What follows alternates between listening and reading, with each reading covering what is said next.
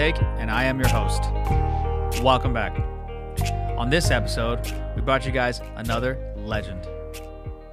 We brought you guys the captain of the 1980 USA Olympic hockey team, Mike Eruzione. I didn't fucking stutter. That's what we interviewed for this episode. For those of you guys who were alive at that time, we interviewed the guy who scored the game winning goal against the Russians, resulting in the biggest upset in sports history. For those of you who weren't, he's the guy in the movie Miracle, where in that epic scene goes, I play for the United States of America. He's that guy. And we were insanely humbled to be able to interview him, man. I, I, I can't stress that enough. It was it was it was insane, man. I mean, when you're a kid and you're watching all these sports movies and you get to idolize these people and then all of a sudden they're in front of your computer it's, it's just a it's a fucking surreal moment and you know i don't take it for granted. So i don't want to talk about the interview because i want you guys just to listen. And uh man it was great. Uh mike does have a book of the whole recalling of the events. It's called the making of a miracle. And you can get on amazon. You can get anywhere you want. And uh, he does have social media handles and all that stuff. So i will be saying that stuff at the end of the episode. But in the meantime i want you guys to appreciate the great wisdom that comes from Mr. Eruzione. So without further ado, I bring to you the captain of the 1980 USA Olympic hockey team, Mike Eruzione. So would you, would you be a Kings fan? Uh, you know what, sir? I'm uh, I live right next to the Ducks, but uh, Oh, okay. I'm actually I'm actually a Rangers fan. I'm actually a Rangers fan. Yeah, we uh, it's funny. We we picked um, we picked uh teams about like ten years ago. I would say me and my me and family we weren't we weren't too big into hockey, and then we're like, you know what, we got to get really big into hockey, and we got to pick teams, and you can't change your team ever. So that's basically how it came came down to. So it was, it's. Rangers. in- I was in Madison Square Garden last week for the uh, fire and police game. Oh wow, that's awesome. Yeah, that's is that for um NYPD and and then and the fire department as well. Yeah, they play against each other. They, the garden was almost sold out. It's a pretty good Holy crowd.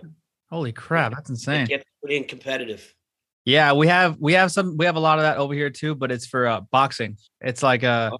it'll be uh like sheriffs versus LAPD versus Air Force versus military, and it's all like a big boxing tournament. It's pretty cool. Yeah.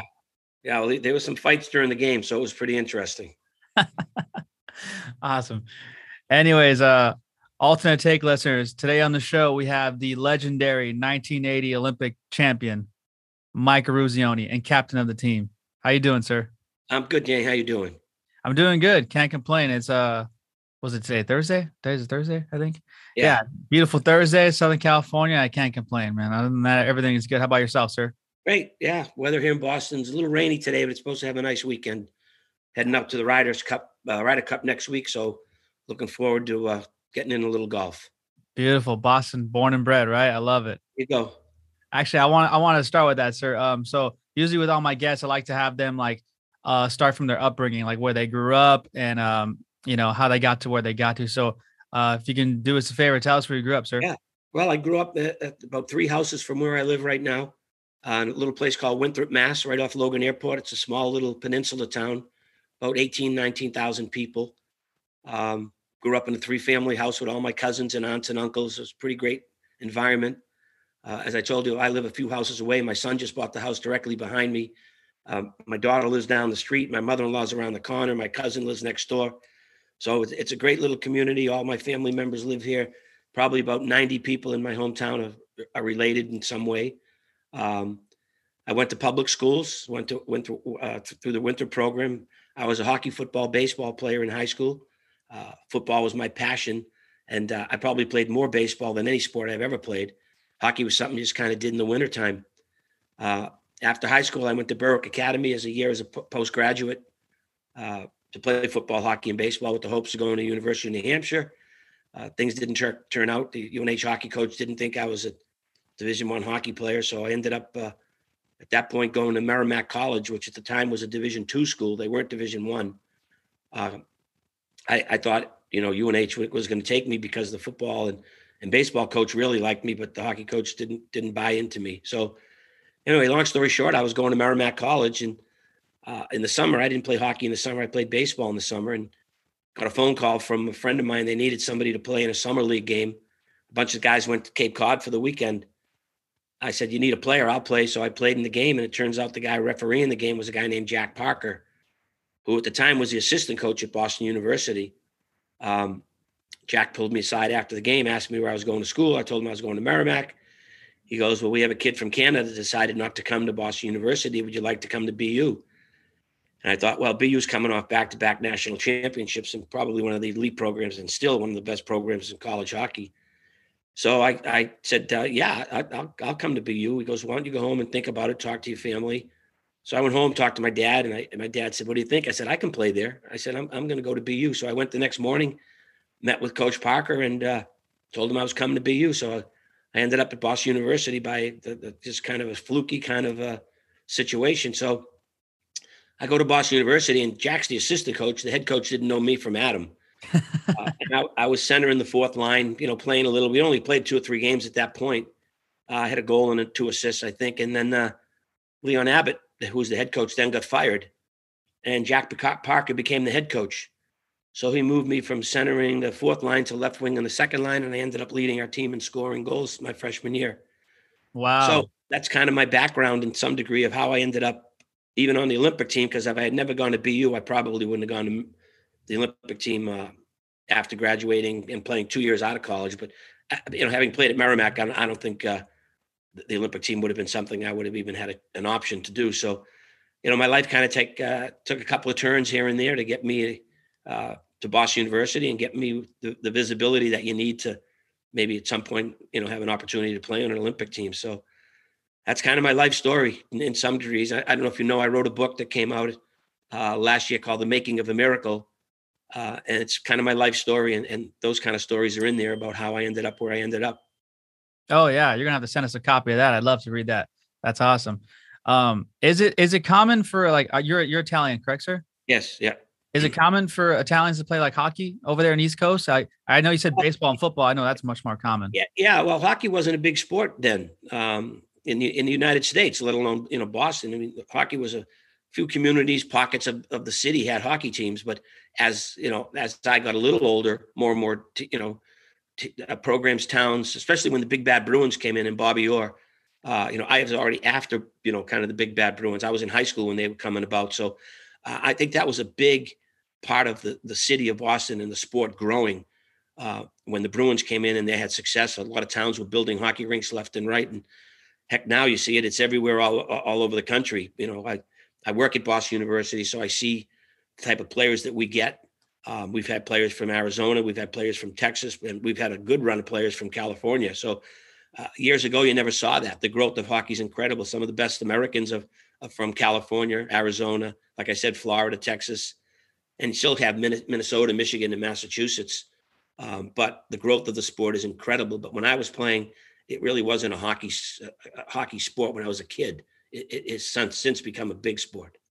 Right. Yeah. What you know, I want to elaborate on that a little bit too. The because there are such small pockets of like hockey, um, at least you know extravaganza. You're talking like Boston and North South Dakota, Minnesota, all these places. Um, what were those college hockey rivalries like? Because I know they touched upon it in the movie in the beginning, where like, oh, you right. went here, you went there. What were those really like behind the scenes? I mean, it's already well, a fighting sport and there's no cameras back then, so I, I'd imagine it was intense. Well, it's very intense in terms of the local, you know, Boston University, Boston College, Boston University, and Harvard, Northeastern, and BU. You know, that four schools they call the Beanpot schools are very competitive. Uh, you know, out west you get Minnesota and Wisconsin is very intense. North Dakota, Minnesota, uh, Wisconsin. Again, back in my days, those were intense rivalries and still are today. So it, it, it's the college rivalries um, that exist still uh, and then the rivalries we had was when once you got to the NCAA tournament, we had the rivalry with Minnesota.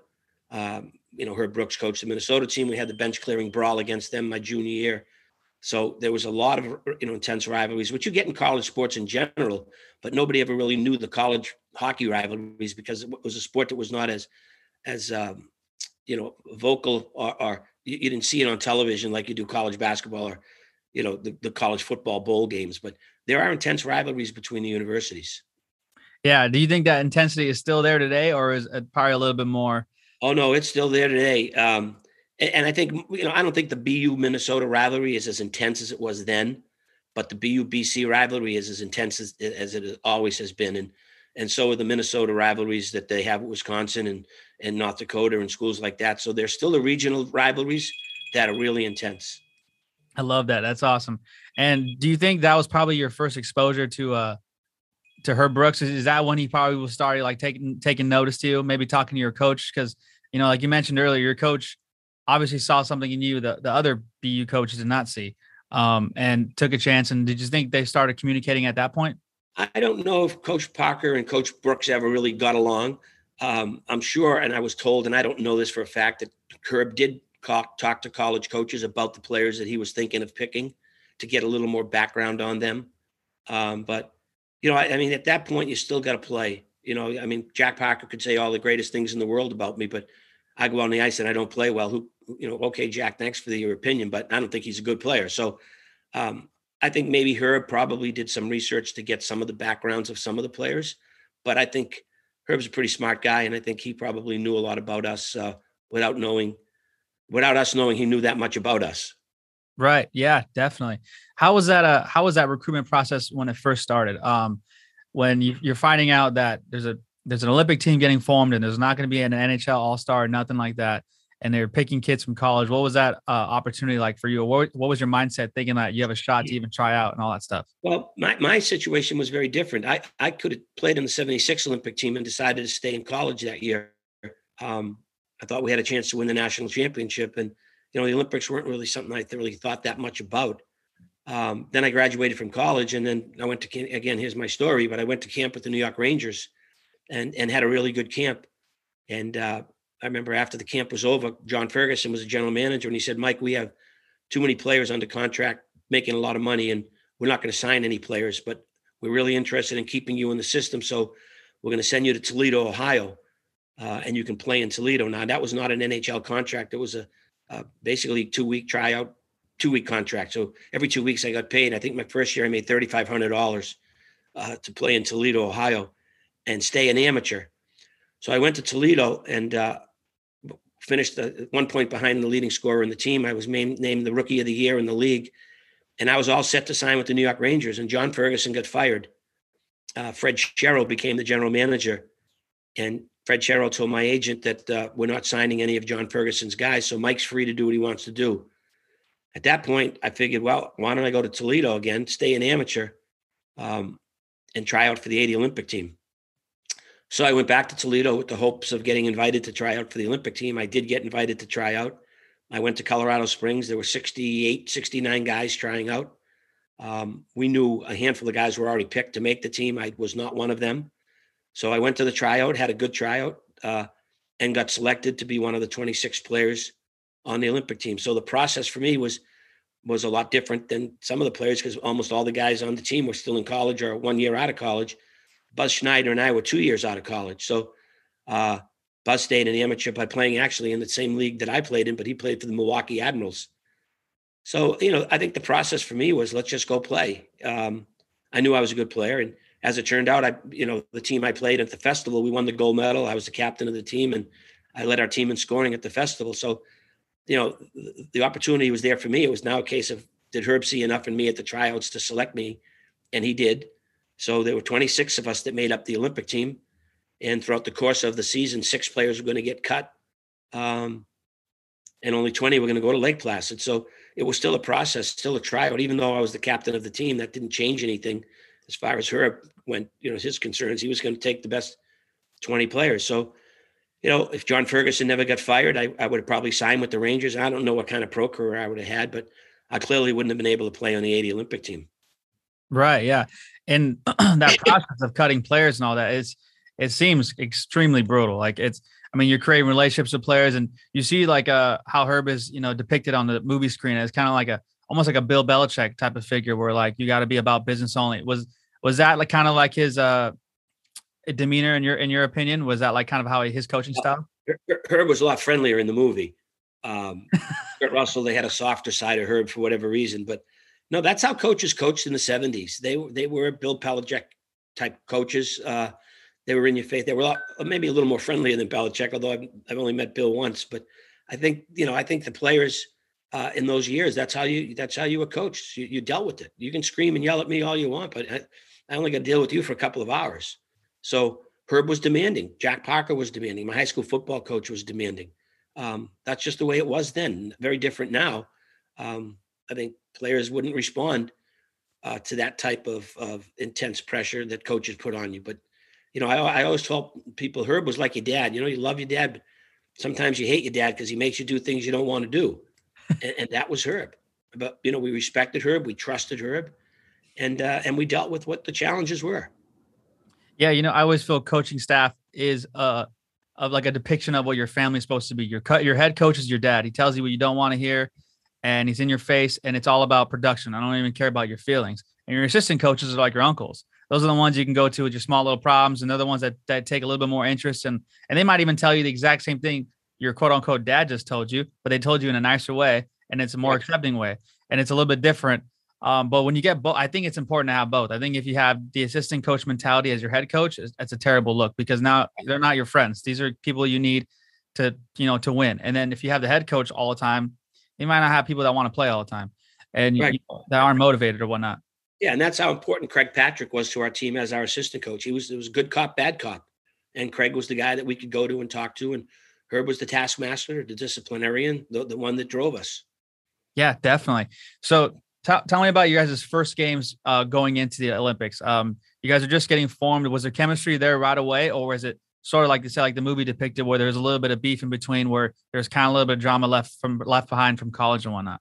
No, we, once the team was picked, we, we got along right from the beginning. Um, we had a bond and a friendship that we still have 41 years later. So, uh, you know, one thing about hockey players is you realize how important your teammates are at a young age, and it's it's the ultimate team sport.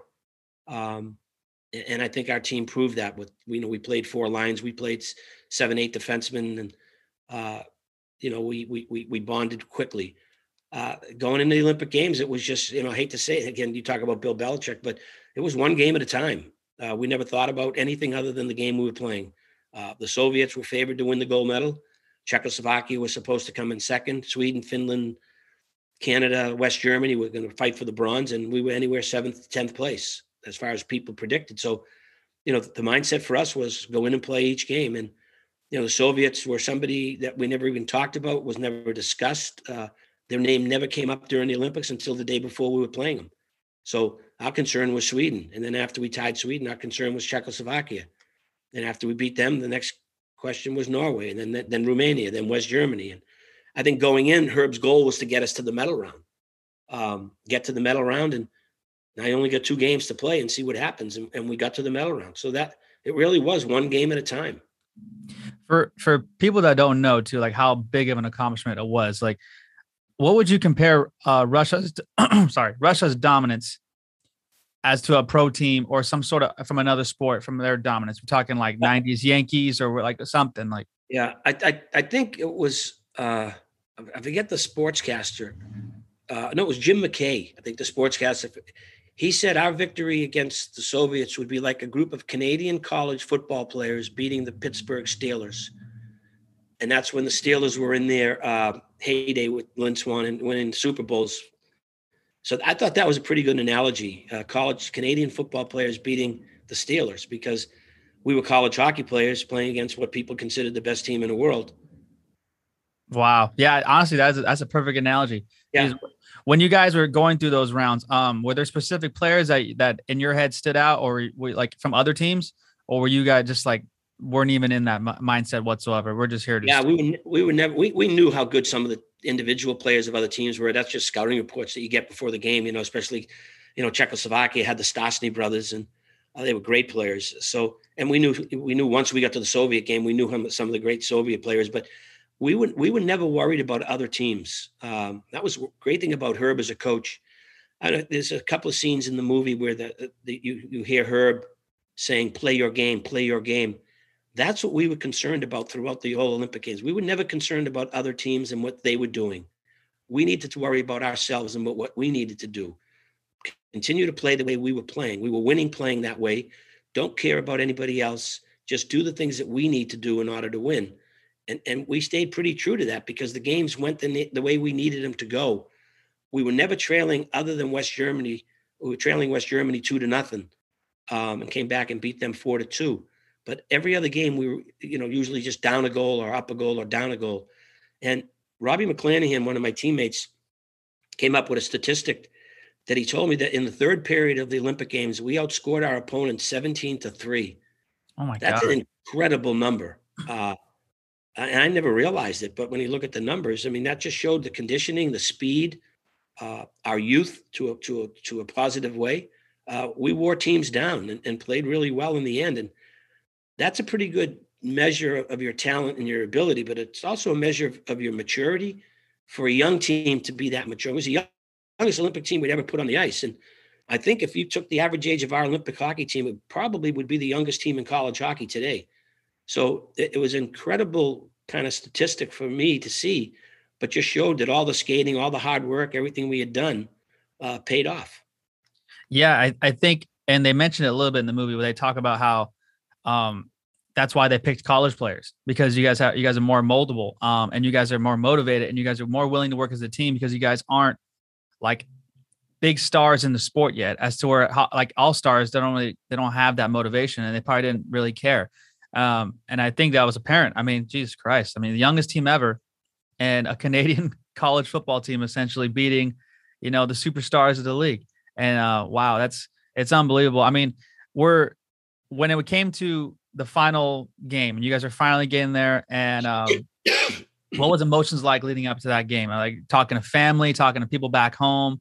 Uh, yeah, you try you, you try to keep it, you know, uh, the way you normally would. You can't do anything differently. You can't get too high because then you run around and do something stupid. And, and if you're not ready, you're going to get, you know, your, your ears hit pinned back. So I, I think as a team, we were excited, we were nervous, we were anxious, you're curious. I mean, you're always any big game you go into, whether it's you know high school hockey game or a high school college baseball game or college hockey game, uh, it- it's still a big game, and and you can't make it bigger than it is. I mean, I know it's the Olympic Games, and uh, I, I never looked at it. You know, I, I, a matter of fact, after we won the gold medal, I think I felt just as excited as I did when I was 12 years old when we won the Little League Town Championship. Uh, You know, I think you can only you only have so much emotion in your body. Now the scope of it is bigger, um, but we never looked at it having the scope at it being any bigger than it's it's a hockey game, and we could go out and play really well. And i i if you if you made it, oh my God, it's the Olympic hockey game. Now you're in trouble because now you're going to start to put too much pressure on yourself. So I think this was my approach, anyways, just to go in and and be focused and be prepared and be ready to play. And and you know you do that, the the excitement and the energy will take care of itself. Yeah, I hear that comment like uh, on from most athletes, and then just uh, from all the people we've interviewed on this podcast, we've had musicians, comedians, uh, sports icons like yourself, and it's that's that message has always stayed consistent. And then there's always, I, I would say, like now it's just like a ticking time bomb to wait until it actually hits you, like weeks after, months after, a year after, until you realize the scope of what you said, and like now you're getting uh, you know, TV interviews, movies, and all these things. Do you, when do you think it really like settled in for you later on? Like, holy, holy shit, we that's what we did. Like we did that. Was it? Yeah. It- was a couple of weeks after the game, or maybe a week or two after the games, and, and now I, I can say this: forty-one years later, it's still surprising. You know, the, the mail I get, the people that call me and talk to me, um, um, appearances I'm still making. You know, it still is something. It's not on the tip of people's tongue, but when you talk about sporting events and great moments in sports, ours clearly is still the best one. It's it's fun to talk about. It's fun to tell our story. Um, you know, we didn't go into Lake Placid expecting or thinking this thing was going to become what it became, uh, but it did. At, at a time when it's when you're funny when you think about it, there were only three D, three TV stations then: ABC, NBC, and CBS. There was, you know, no Twitter, no Facebook, no you know Instagram, no all this other cra- crazy world that we're living in today. So, uh, I, I wonder what that moment would be like today with the social media. Uh, would be probably pretty crazy, but you know, our intentions were nothing other than going to play a hockey game and winning, winning whatever medal we could win. And then after the games, we realized that it was a moment that touched the lives of, of a lot of people in this country for a lot of different reasons. For some, it was political. For some, it was just showing the world this still is a great country. And you know, you think about, you know, you weren't born then, but you know, do the research and what was happening in this country in 1980.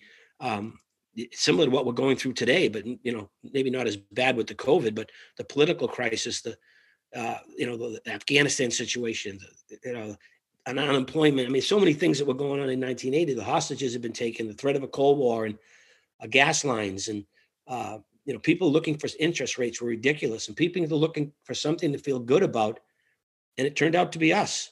Uh, and I, I was telling someone the other day, I think we need a 1980 again. We need one of those moments in this country to kind of rally the troops and get people realizing what makes this country such a great country and the great things and the opportunities that we have. Our, our team kind of proved that, and people related to it. Yeah, I couldn't agree more. In fact, they they do that in in the movie. They like the beginning of the movie. They're showing all the the events of the world that are going on. You can hear Jimmy Carter's voice in the background and all these things. And I think that is what made it such a big impact. And um, I wanted to focus a little bit more on you too, on on how much they emphasize and how much your your role as a captain was. I mean, recently uh, Derek Jeter just retired, and that that is his title. He's the captain. That's that's what everyone brings up. Is that it wasn't that he wasn't just a ball player that he took on the other responsibilities and he did it behind closed doors and he never beat his chest about it. And I think that's what respect everyone respected Derek Jeter about. But that's the same thing everyone would say about you as well. Um, what was it like earning that title as a captain and what were the roles behind the scenes that like you had to take on? Well, I might, I might surprise you with my answer, but I, I didn't think it was a big deal. Um, I, have always said I was a captain amongst captains. Uh, Jack O'Callahan was a two-time captain at Boston University. Billy Baker was captain at Minnesota. Um, Mark Johnson and Bobby Suter were captains at Wisconsin. Kenny Morrow and Mark Wells were captains at Bowling Green. Uh, Pavelich and Harrington were captains at Minnesota Duluth. Um, every one of my teammates was probably, if I wanted to do the research, captains of their high school teams. So um, to me, it was it was a great honor, but it wasn't a big deal. Uh, to me, it was just be myself, uh, be, be a good teammate, be a good friend. You know, be somebody that my teammates could trust. Um, don't change. Sometimes people become captains and they become, oh, well, I'm the captain. You know, look at me. Uh, to me, it was just be myself, and uh, I've always respected my teammates. I think they've respected me on the ice as well as off the ice. Um, but you know, like I said, that that was a team of leaders. Uh, it was nice to be the captain, but it wasn't like you know, hey, this is how we do things around here. To me, it was just, you know, be be somebody to support my team. Right, and you know, and it, it does it does show how well you did that. It's almost fitting that you scored the last goal because, I mean, uh, I know it's kind of like wishy washy and kind of coincidental, but I mean, it is fitting. I mean, you were the captain of the team, and uh, and to secure that last goal, I mean, it was unbelievable. I mean, it's funny how they even depict the scene in the movie. It literally looks like identical to when you actually scored the goal. The same movements, everything. Like, how did that freak you out a little bit when you're watching the movie? Like this, the scenes were unbelievable. Till to this day, if you watch that movie, the scenes are unbelievable. I don't know how they did all that, how they got the crowd, the hockey players they got for it. It's unbelievable. Well, in the movie, you know, one of the things I heard about, I mean, I, I had nothing to do with the movie. I went and just watched it. Um, but I know talking to the actors, uh, you know, the, the kid who played me, we spent a lot of time talking on the phone. And one of the things they needed to make happen, and they did, and they told me this later, was every goal had to go in exactly where it went in during the during the actual game. And they spent uh, you know, hours and upon hours making sure the shot was taken at the right angle, the right point, the right place. And the thing was, they hired hockey players to teach to act rather than actors to teach to play hockey. So all these guys had played college hockey or minor league hockey, so they knew the game. So uh, they did spend a lot of hours doing, you know, re- re- re- retaking scenes. I guess somebody told me Buzzy Schneider's goal, and interestingly, his son played him in the movie. Uh, Buzzy's goal against the Soviets was a slap shot just inside the blue line, I believe. It beat Tretiak, and his son couldn't hit the net and kept shooting it high and wide and high, and they kept retaking it, retaking it, and finally they got the scene down right. And the same thing in my goal Patrick Dempsey, who played me, uh, and not the, the, actor Patrick Dempsey, local kid from Boston. Um, they said he got his shot down in almost three or four takes. So uh, that's what I thought made the movie exciting because they did make sure everything was exactly the way it happened because people remember it and you can't change it. You can't, you know, have something different happening in the movie that people say, no, that, that didn't happen. This is how, you know, this is where that goal was scored. Or this is how that play was made. So again, I, I thought they did a great job in the movie of that. Yeah, even like the uh is the Mike Johnson goal, like right before the period ends, it looks like identical. You're like, oh my god, this is insane. And I think when they put in like the Al Michaels voice and everything, it was just it was just surreal. What was it like? Uh, what was your family's reaction to the movie? Did they like? How did your life change after the movie? Did it change much, or were you like, holy? No, I think I think just more people know who I am and, and know who my teammates are and know our story because of the movie. Um, you know, it, it was it was great. It's, it's it's an honor to have you know something in your life happen to become a movie. I I have grandkids right now and they haven't seen the movie yet, and I'm dreading the day they figure it out because I'll have to watch it. Uh, but you know, I think you know, for us as a team, it was nice that that people uh, are remembering our team in a way that you know, 30 years from now, somebody's going to watch that movie uh, and get an understanding of what took place. Yeah, it's it's sort of like you know, like Rudy doesn't watch Rudy. You know what I mean? Right. I, right. I, I, totally get that. So um, after your Olympic career, what was next for Mike Eruzione um, going forward?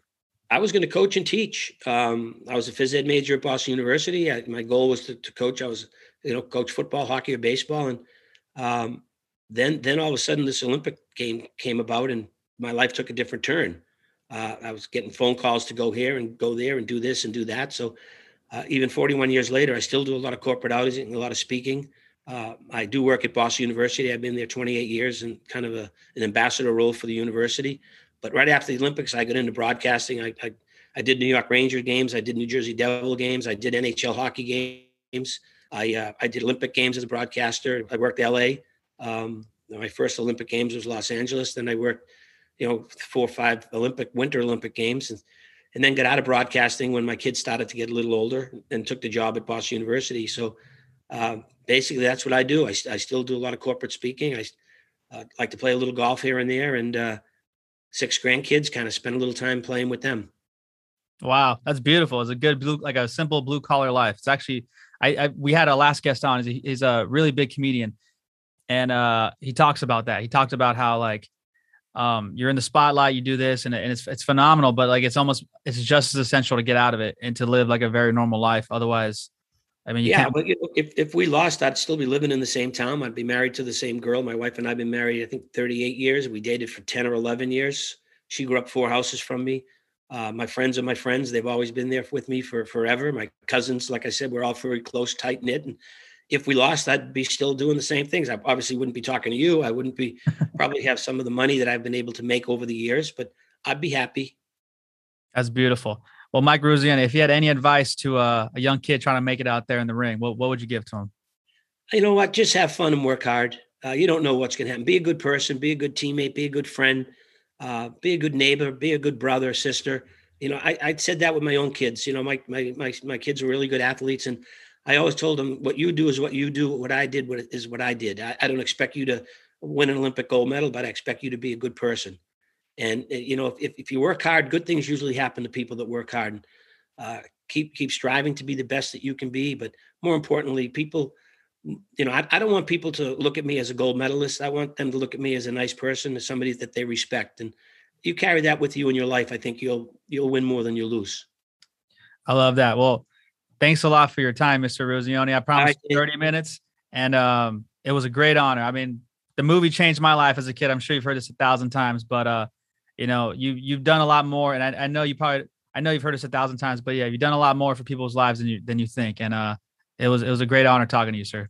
Thank you very much, and good luck uh, with your future. Yes, sir. I appreciate it. I'm gonna I got to get one of those books from you, by the way. Definitely. It's called The Making of a Miracle. Making of a Miracle. We'll get it today. All right, Danny. Take care. All right, All right sir. Likewise. Take care. Bye. And there it is, ladies and gentlemen.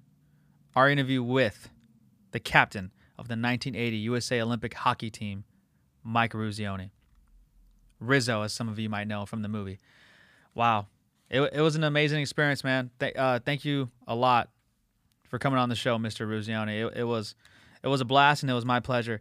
Um, like I said before, Mike does have a book for you guys to buy of the whole events. It's it's awesome. It's called The Making of a Miracle. You can find it on Amazon. Uh, you can find him on Twitter at Emma Ruzioni.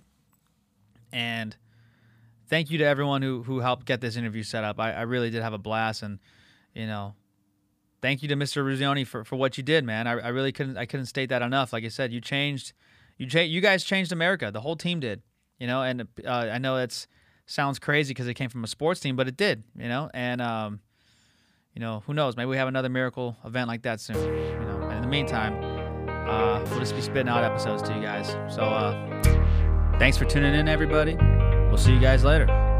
Peace.